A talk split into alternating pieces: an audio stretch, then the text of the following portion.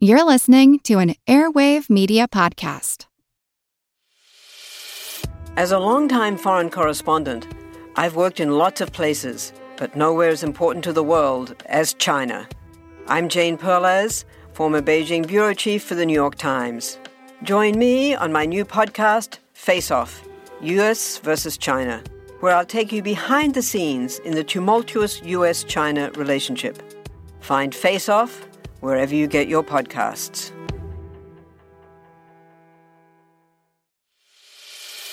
As a longtime foreign correspondent, I've worked in lots of places, but nowhere as important to the world as China. I'm Jane Perlez, former Beijing bureau chief for the New York Times. Join me on my new podcast, Face Off US versus China, where I'll take you behind the scenes in the tumultuous US China relationship. Find Face Off wherever you get your podcasts.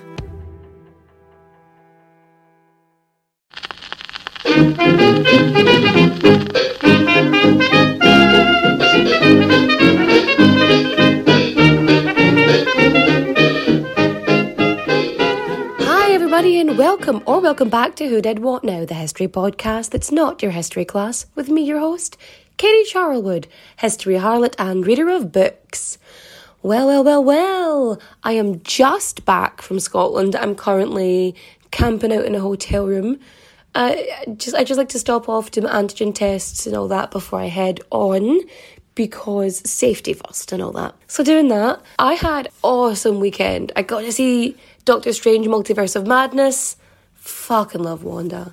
I really do. And and as a lifelong Sam Raimi and Bruce Campbell fan, it just I, I enjoyed it. I enjoyed it and I loved the way the movement up. Mm, I'm not gonna give any spoilers away, but it was I, I enjoyed it. Also managed to get my ass kicked at crazy golf. Um, as it turns out, I do not have any uh, skill when it comes to golfing, either pitch and putt, regular golfing stuff, nor uh, crazy golf.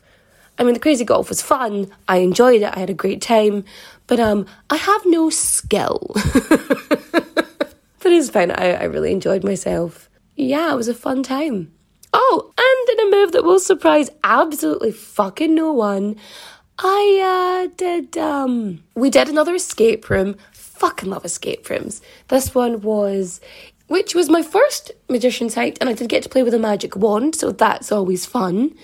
Um, that was in Eek escape rooms in Glasgow. Yeah, and they have two more rooms there. One's like this isn't an ad, by the way. This is just or sponsored. This is me liking their stuff. They've got a Ghost of Mary Queen of Scots because you know generally anything historical based or literary based, I I I, I would dive into because that's who I am as a person. They've got the Ghost of Mary Queen of Scots and like a 1990s pop musician murder person. And I thought oh that those seem like interesting ones so I'll probably do one of them next time. I'm trying to think of all the escape rooms I've done. I've done two in Belfast. One was a Game of Thrones and one was a Jack the Ripper type thing. Like I did see an option for like a Titanic one. So I might do that actually. You know I'd be like, Melissa, Melissa, come over, we'll do one. Make her, make her come to Belfast just so we can do a Titanic escape room. I feel like she would if she was in Belfast. I feel like she'd do that with me. Oh, um, Melissa Fairlady from the God's Favourites podcast. Oh yeah, and in Dublin I've done a Game of Thrones one and a Baker Street. Yeah, it was it was a Sherlock Holmes. Sherlock Holmes. So that's what I've done so far. So like, if anybody has any recommendations for escape rooms in like certain cities, like just recommend them to me. Uh, you can always DM me on Instagram or just tweet me. Yeah, you can either tweet me at Who Did What Now PD, which is like the official one for the podcast, or just my personal uh, Twitter, which is at History Harlot. But yes, I fucking love escape rooms. Or I have a theory, right? That escape rooms are actually perfect first date sort of ideas because it very much teaches you what a person is like. Like if they're a complete fucking arsehole, if they're if they have control issues, if they think they're smarter than you, you know, all that kind of stuff's gonna come out in this one hour, this one hour stretch, you know? How they react to the situation they're in and how they treat you within it is going to be a very good indicator of what they're like as a person because, you know, it just, it just is. But I know what you're thinking. You're thinking, quit your jibber jabber. In fact, me, in fact, you, I will. But first, we've got to get our source on. Okay, our sources are Bad Girls from History, Wicked or Misunderstood by D. Gordon, Infamous Lady, The True Story of Countess Erzsébet Báthory by Kimberly Craft. Hungary and Transylvania with remarks on their condition, social, political, and economical by John Paget. Erzsébet Báthory, The Life of a Woman by Gabor Várkonyi and Tunde Lengyel. If I pronounced that wrong, I'm really sorry.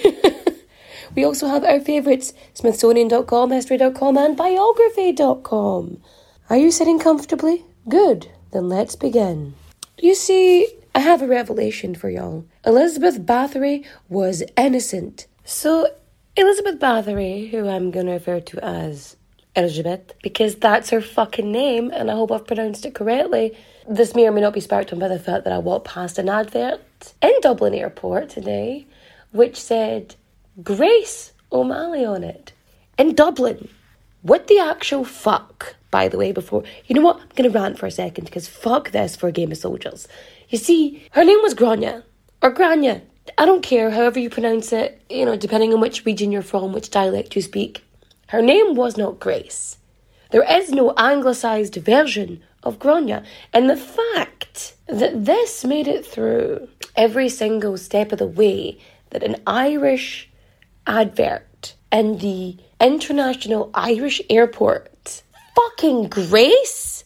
Her name isn't Grace, it's Grania. Grania O'Malley. And as far as I'm concerned, anyone who refers to her as Grace and does not use her actual name, which is Grania, is trash. You're trash. Your book is trash, your film is trash, your advert is trash, your gin is trash. I don't give a fuck. It's trash. So, Elizabeth, which I'm trying desperately to pronounce correctly, she is known as the Blood Countess and is even in the Guinness Book of Records as the most prolific female serial killer. Because not only did she hunt down virgin of the nobility and peasantry alike, she would capture them, torture them, and drain their blood from their bodies to fill her bath so that she may perform occult stuff and regain by soaking her skin in the blood of the innocents. La la la la la. Spooky.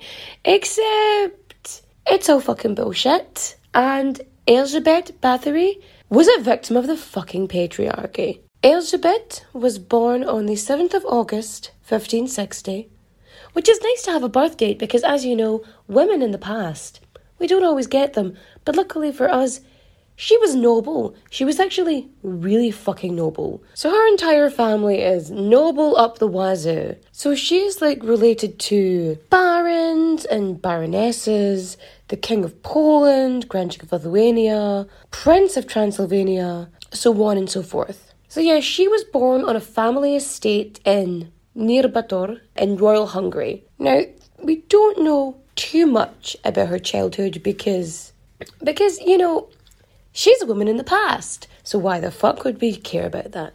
What we do know is that when she was a kid, she had multiple seizures. So the prevailing theory is that she had some form of epilepsy.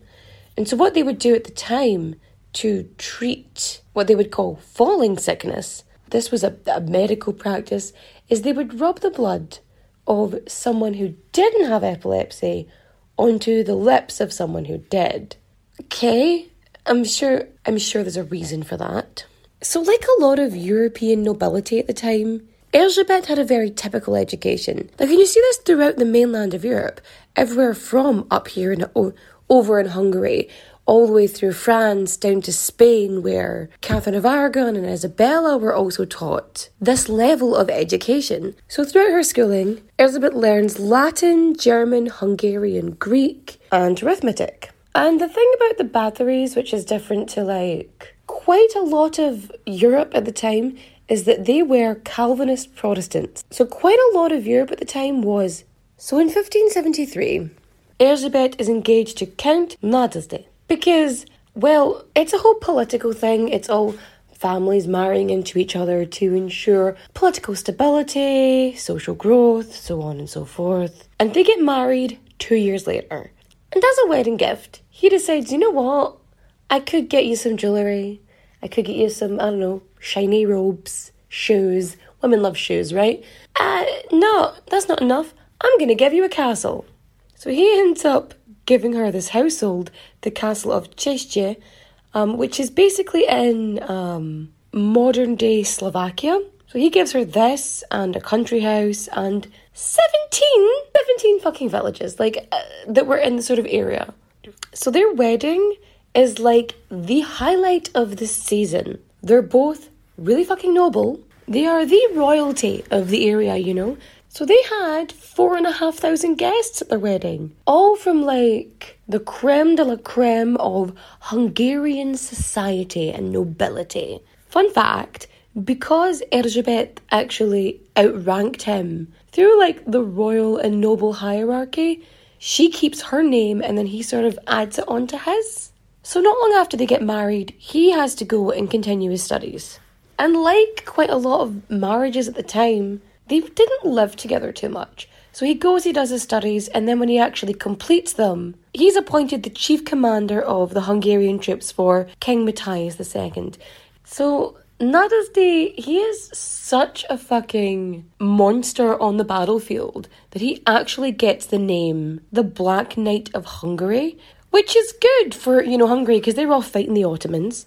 And while he's away slinging his sword at the Ottomans, or axe, or pike, I feel like a pike seems not noble enough for a warrior. That's not the point, anyway. So Erzsébet, she's used to it at this point. You know, so he was away at college, living his best life, and now he's away fighting. So this is all part of the par for her. So she spent quite a lot of time from when she was like 15 ruling. Like she's been doing this. She's been managing all of his holdings, which are really bloody vast, by the way. She's managing business affairs and all the estates. And like during the Long War, she's providing medical care, she's defending all of these estates. Which are really, really important, by the way, because because a lot of the land that they had is on the route to Vienna. So strategically, they're really, really fucking important. So she's keeping an eye on all this. So she's dealing with all this strategic shit. She's really, really competent, which people didn't really like. These places were like constantly under threat of attack as well.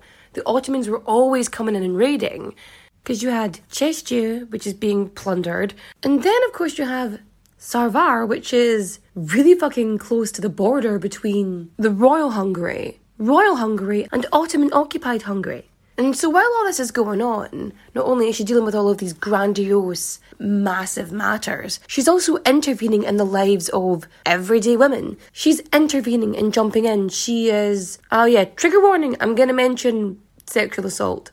So, uh, you can just skip like 30 seconds, I'd say.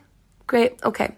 So, Elizabeth, she's intervening in like the lives of destitute women. She's supporting women whose husbands have been kidnapped by Ottomans. And she intervenes on a rape case because this woman comes to her because her daughter was raped and was impregnated. And Erzsébet steps in and basically basically gives the woman gives this daughter agency and says you're okay you're not like a fallen woman you know she is provided for you know she is cared for so yeah she is managing lands defending castles running hospitals protecting the lives of innocents like all evil blood countesses do and during this time because they were sort of together and then apart and together and then apart they have five kids together, three of whom survive into adulthood. But Nádasdy, he really wasn't around so much. So it was really up to Erzsébet to um, raise them, really. So she was also doing that too. Of course, they would have had like a master of the sword and a governess and all those kind of things, people to teach them, teach them schooling, language, etc., etc. So, of course, being a lady of nobility, especially in Europe at the time, she had a court, and members of the court they would send their daughters there. So noble girls and young women they would be sent there for kind of like a the best way I can describe it is like a finishing school. But this was a really really common thing amongst nobility, especially in Europe at the time. Like you would send your kid off to someone else, to some other lord or lady of the realm, and then they would send their kid somewhere else. Like if you had someone of a greater nobility staying with you, then that really put you up the social rung. But it was also a very political thing as well, because this was how alliances were made. So the teenage daughters of these noble families would be sent to Elizabeth's court, and they would finish their education and learn courtly manners. Everybody shush! William Shatner has something to say. Kat and Jethro, box of oddities. What do you do when the woman you love dies? Well, of course, you dig her up and you live with her. Aww. The show examines weird things. There are plenty of old photographs from this time period of children out in the streets playing in and among the dead horse carcasses. Oh, I miss those days. Things used to be so much simpler. Kat and Jethro. Then there's the urine wheel, which sounds like a really bad game show. Thing done weird things. Kat and Jethro, box of oddities. That is really mysterious. Join Kat and Jethro Gilligan Toth for the strange, the bizarre, the unexpected as they lift the lid and cautiously peer inside the box of oddities. The Webby Award winning Box of Oddities podcast from Airwave Media. They would learn how to be functioning ladies in noble society. So they would be under the care of Elizabeth, who, you know, teaches them how to be proper young ladies. And as a part of this as well, she would make sure that they were protected and chaste so that they would be ready for husbands. And of course, being a young lady in the court of the Countess Bathory, that's really going to raise your eligibility levels. It just raised your chances of finding a high ranking husband. So, at one point, while Nádasdy's away fighting war, you know, another epidemic is sweeping through the nation, and there's this disease outbreak at court. And a small group of these girls in the minor nobility, they die. They get sick and they die. And so Elizabeth, she returns the bodies to the families so that they can have, you know, a Christian burial, so that they can mourn the loss and bury their children. And at the time, the families of these girls, they very much agreed and believed that the girls had passed away from this illness. With one of the mothers going so far as to provide a sworn statement to a notary saying that her daughter died of an illness and that it was not the fault of the countess. And of course, while the war is still raging on, she's running these estates and she is running them well. So well, in fact, that the estate is so fucking wealthy, they're able to loan money to the king, King Matthias, to use for the war effort. From about 1601, Nádasdy, he was involved in, he either had some sort of accident or some sort of degrading condition because he starts having this excruciating pain in his legs, which he never recovers from. Like by 1603, he is permanently disabled, he has no use of his legs. And on the 4th of January 1604, Ferenc Nádasdy dies at the age of 48. But knowing the end was coming, Nádasdy entrusts his heirs and his widow to György Thurzó, which honestly may not have been the best idea in the long run. So when 1604 rolls along, Elizabeth not only loses her husband, but also her brother. They die like pretty close to one another. And her oldest son, I think, is only six years old at this point. And obviously, this is really emotional. I don't know how close romantically she was with her husband or her or how close a relationship she actually had with her brother. But it's still going to be upsetting. It's going to be a massive load of grief on your shoulders, losing two people so closely together. Also, in addition, furthermore, it also cuts two streams of revenue for Elizabeth. So, like, she didn't have the income from Nádasdy being the Black Knight of Hungary, and she also didn't have any income coming from the estate of her brother because he had no son to inherit.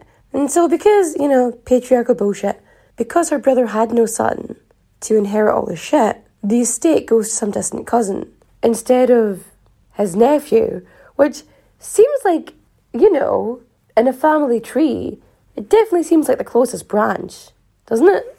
So basically, everything that was her husband's, all the lands in the estates, technically they go to her son, but because he was only like six at the time, she rules in his stead. She can, uh, she governs.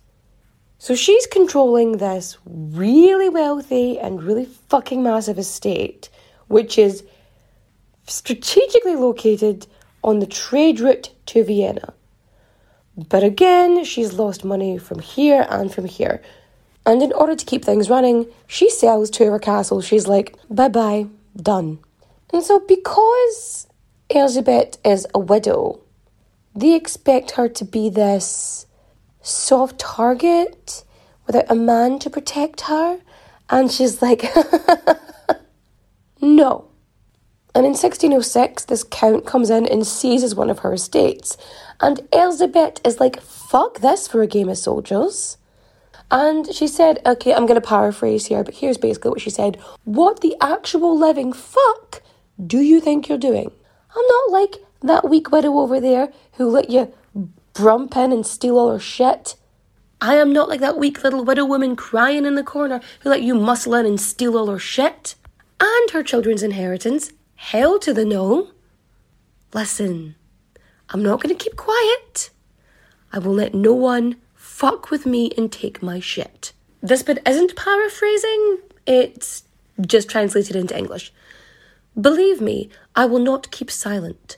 I will let no one take my property. I just wanted you to know this. Do not think I shall leave you to enjoy it. You will find a man in me. So basically, what she's saying is, I'm gonna rip your balls off, and you're gonna have to deal with it. So she is this wealthy and powerful and strong woman in an era which really wasn't comfortable um, accepting either of those features in a woman. So at the same time, Elizabeth is putting pressure on King Matthias to pay back what some might call substantial debts, considering she'd been funding the crown's wars for, I don't know, a couple of fucking decades. And so, and at the same time, her nephew was the Prince of Transylvania, who wasn't, who was basically opposing King Matthias. And here's the thing the Prince of Transylvania, he really wouldn't have been an issue, except with Elizabeth's power and money behind him, he becomes a force to be reckoned with. Ergo, Elizabeth is a force to be reckoned with. Elizabeth Bathory had to be stopped. On the 29th of December 1610, the 50 year old widowed countess's dinner was interrupted by the arrival of György Thurzó, the Viceroy of Hungary, at the gates. What's funny is they interrupted her eating but reports will say that they walked in on her torturing a girl, which she wasn't doing because she was eating her dinner. so Georgie also happens to be her cousin and a member of sort of the lower nobility, but Nádasdy had entrusted the care of his widow and his heirs to Georgie, thinking he could trust him. But basically, since Georgie took the took the role of Palatine or Viceroy of Hungary, uh, which is kind of like um, like a like a Chief Justice kind of thing. Since he took that role, he had been trying to get Elizabeth sent off to a nunnery so that he could take control fully of well Nádasdy's full estates and lands and all the good money that comes with it. Because his family was wealthy, just not quite as wealthy as her. So he brings forward this because there's these rumors going about that she's doing all this dodgy stuff, that she's into the occult and all those kind of things. Which, even if she was, so was everybody at the time. Everybody was really fucking obsessed with it.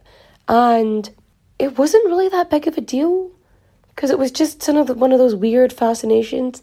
Kind of like how we watch superhero movies we watch the blockbusters. Blockbusters are very much a common thing that we watch. So being into the occult was kind of like the hobby of the, the time, you know what I mean? But anyway, I digress. So all these rumours are swirling around that she's up to all this dodgy shit. So Georgie's like, I'm going to investigate this. For no reason whatsoever, which wasn't driven by being in crippling debt, King Matthias is the one who assigned this investigation to Georgie. Convenient. So he rounds up all the servants and separates Elizabeth. She is, and she is writing to all these nobles and all the gentry and everybody, and she's like, What the fuck is going on? Uh, you want to help me out here? And so they spend over a year just like collecting witness statements, the majority of which just feel like hearsay because it's like, oh, well, this happened and I saw these bodies and people are missing and there's like a bunch of other fucking things. So while she's under house arrest, actually, Georgie's wife raids the Countess's rooms looking for all of her jewels and shit. She's just like so dodgy. This trial is held, like, but without Elizabeth or any opposing counsel or any kind of advocates.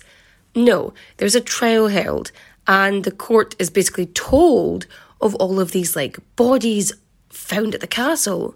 Uh, okay, so I'm going to talk about torture for like a minute and a half.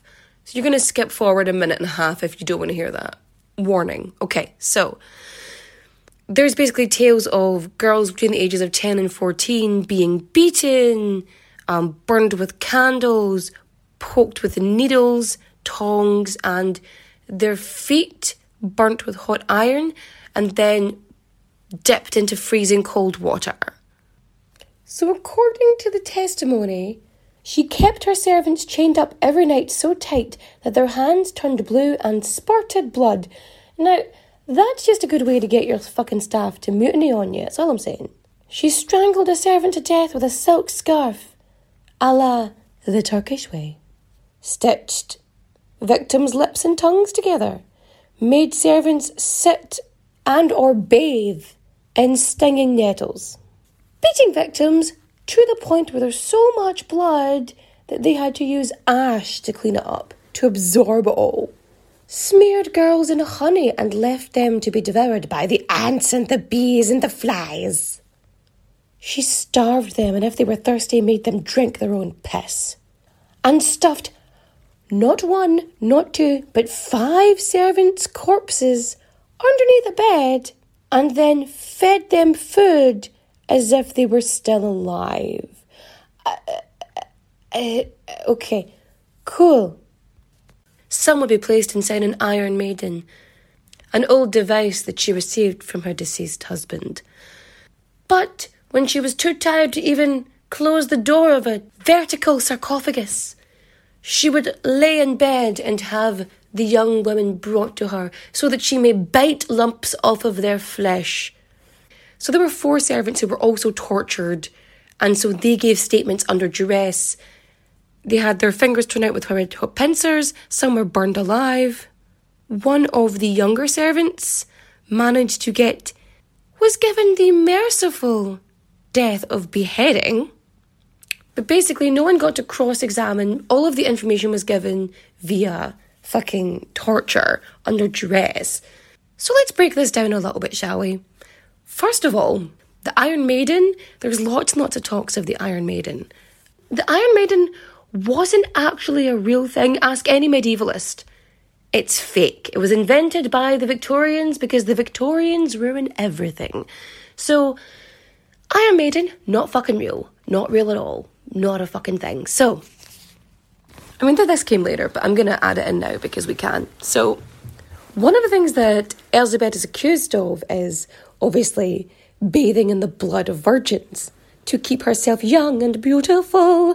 It's a duty to be beautiful. No, no, fuck that.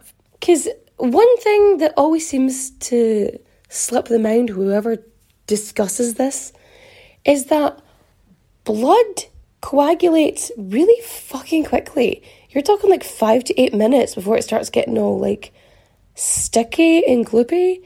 So bathing in it it just wouldn't work. It'd, it'd be all lumpy and gloopy and sticky. It would not be a pleasant bathing experience by any stretch of the imagination. Plus, this isn't even a time where people bathed regularly, so, like, it just doesn't make sense. So, she is supposed to have personally tortured all of these young girls. Now, here's the thing this is a bloody countess, not a blood countess. Bloody countess, right? she wouldn't actually torture people, would she? Like, you don't get your hands dirty if you're noble. You have other people to do that for you. And so, if she was torturing people for any kind of reason, she would have her servants do it for her, which, to be honest, is no real difference to any man of the time. It only ever seems to be brought up when a woman does it. Generally because it's against the maternal nature of women. I said, poo, I say to that, poo poo. Because, like, all of, and here's, I mean, if nothing else, there's no letter of complaint. And, like, if Elizabeth, if there was complaints about her, it would be written down. Like, in this time period, if somebody was injured or harmed, or, or if you, like, swiped somebody's livestock, like a fucking goose or a chicken, maybe not a goose, a goose would fight you. A chicken, chicken probably an easier steal. But yeah, if you did like that, an official complaint was written with a notary. So the trial is held, and they have this witness come forward who does the biggest hearsay of hearsay ever. Um, this servant girl comes forward and goes, Oh, well, this other servant had seen this book, which had a list of like 650 names of all of the, the girls that, you know, the Countess had killed. But like the person she said had like told her about the book, even under torture.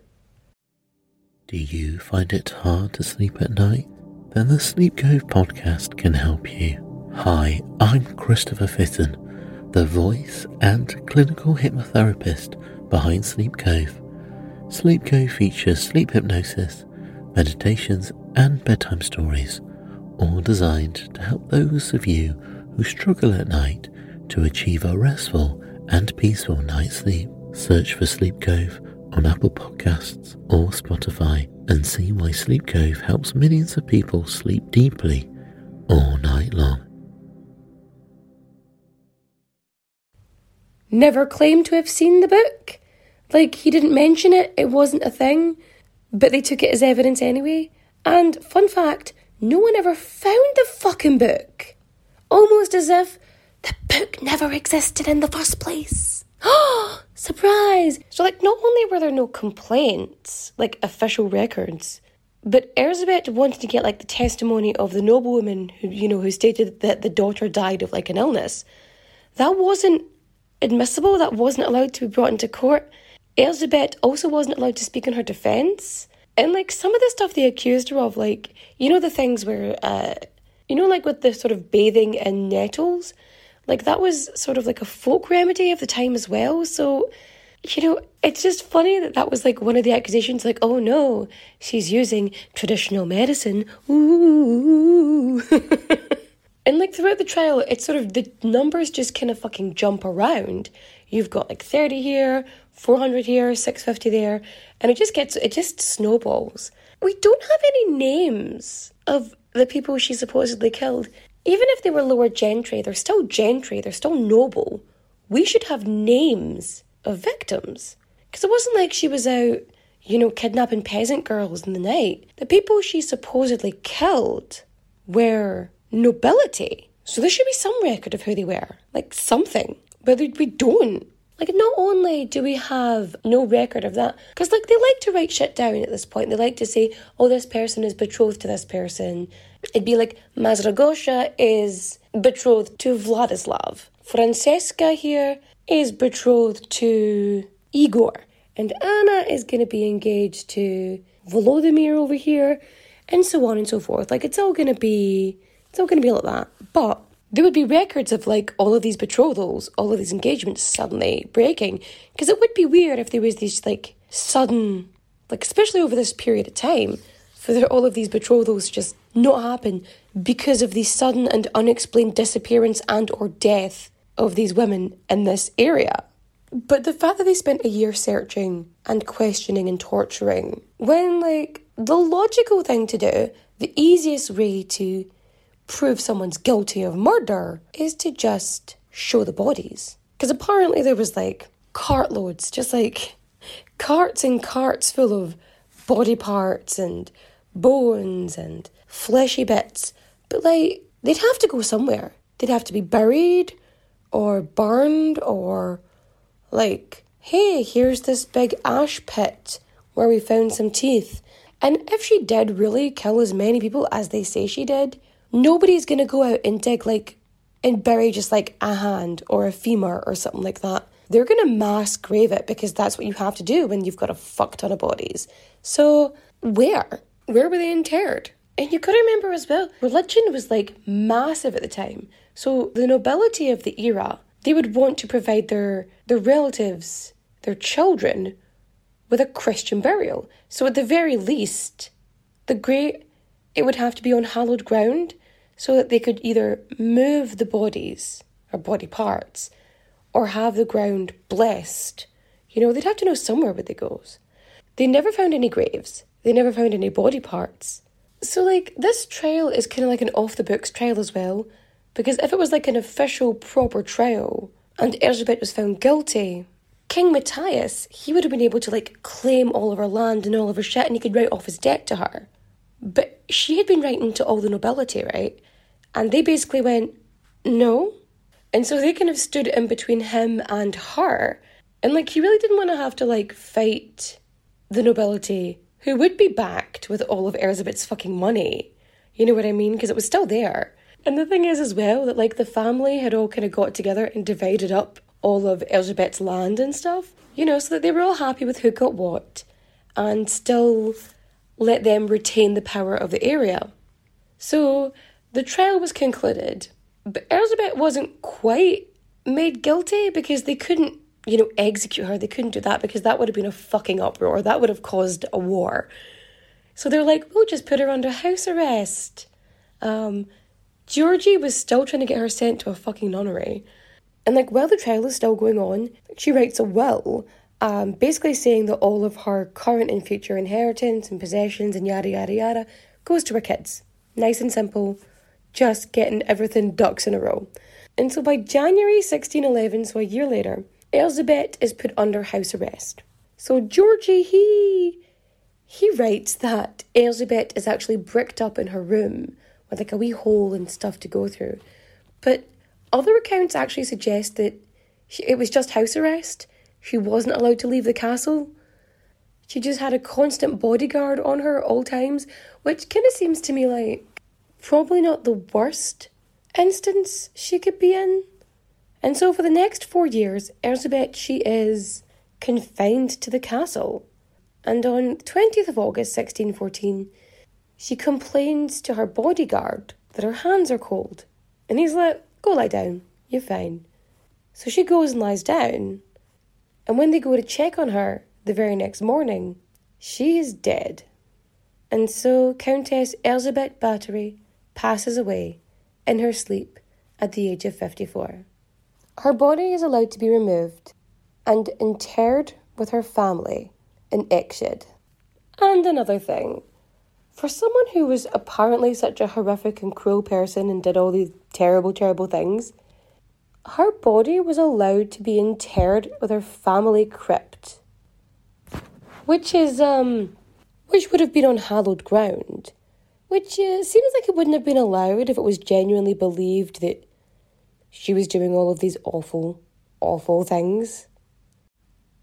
And so, throughout time and history, Elizabeth Bathory's story is weaving through folklore and whispers, adding a little bit more each time, embellishing here, terrifying there, until she becomes known as the horrific Blood Countess, a myth perpetuated by patriarchal standards and abuse throughout the fucking centuries. Because being an independent, strong woman at any point in history means that your reputation will not be accepted by the pale and stale male historians.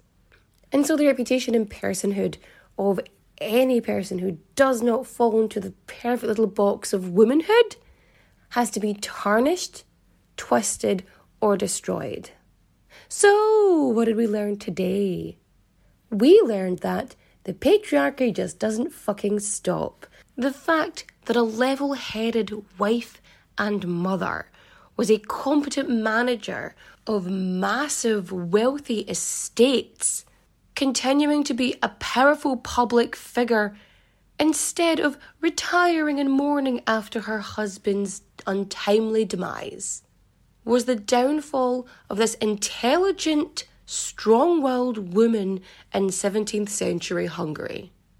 We also learned that the easiest thing to gain and the hardest thing to lose is a reputation, and that historically, men generally don't seem to like it when women have autonomy, agency, and power. So, if you liked today's video, don't forget to go rate and review five stars on Apple Podcasts and Spotify or any other of your podcasting uh, networks, hosts, things that you use that um that allow you to do that. I actually had I was having a rough night. I get notifications once a week for all of the reviews that come in that week.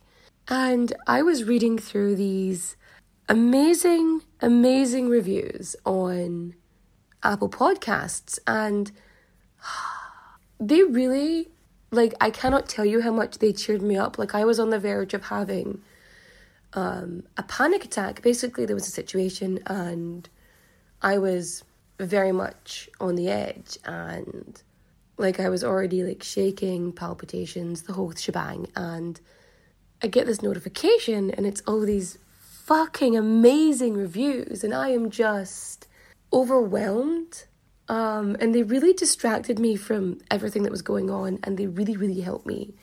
So I just want to say thank you to everyone who did review this week. It is, it is absolutely amazing.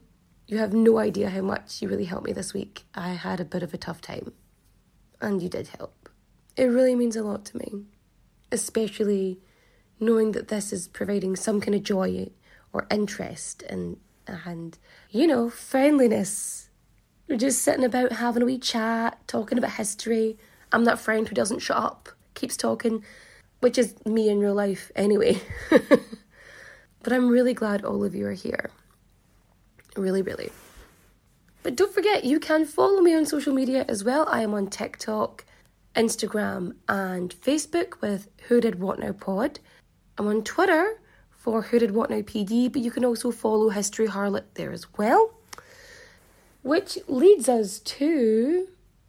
Which leads us to recommendation time. I don't know why I had to sing that, let alone sing that poorly. So sorry and tough luck. So, reading. I am currently reading Glass Houses by Melanie Murphy. I don't read non-fiction books often, but this is by my friend, and I fucking I will support her no matter what. And also, I've been traveling, so when I travel, I like to read. It's nice to read something that isn't um, full of horror, really, because like everything historical is just sad. Listening. I'm actually going to recommend a Tenfold More Wicked. I think I've probably recommended this before. It is a historical true crime podcast, and it tends to do it in seasons over one story over a full season. Uh, so if you're like dark crime history, that's for you. Go check it out. And watching. What are we watching now? So, Everything Everywhere All at Once has been released. I have not seen it yet. It is not yet released in Ireland, or at the very least, it is not released where I live in Ireland. But apparently, it's released today in the UK, which means it should also be available for most parts of the world. So I would go see everything everywhere all at once because Michelle Yeoh just deserves all the love and respect. Go watch it. Go watch it. And yeah, I think that's everything for today. But you know what? No, actually, I'm going to add another podcast recommendation in there as well. If you haven't already started listening to it, I would say jump into The Guilty Feminist, which is basically like this cultural phenomenon, really, I fucking I fucking love Deborah Frances White. You should definitely listen to that as well. So there's there's two options for you. Extra this week. See how much I care. So So, with that, I am going to bid you farewell, and I'll chat to you next time. Adios, au revoir, au revoir, my friends. Bye bye. Have you ever wondered how inbred the Habsburgs really were? What women in the past used for birth control? Or what Queen Victoria's nine children got up to? On the History Tea Time podcast, I profile remarkable queens and LGBTQ plus royals, explore royal family trees, and delve into women's medical history and other fascinating topics. Join me every Tuesday for History Tea Time, wherever fine podcasts are enjoyed.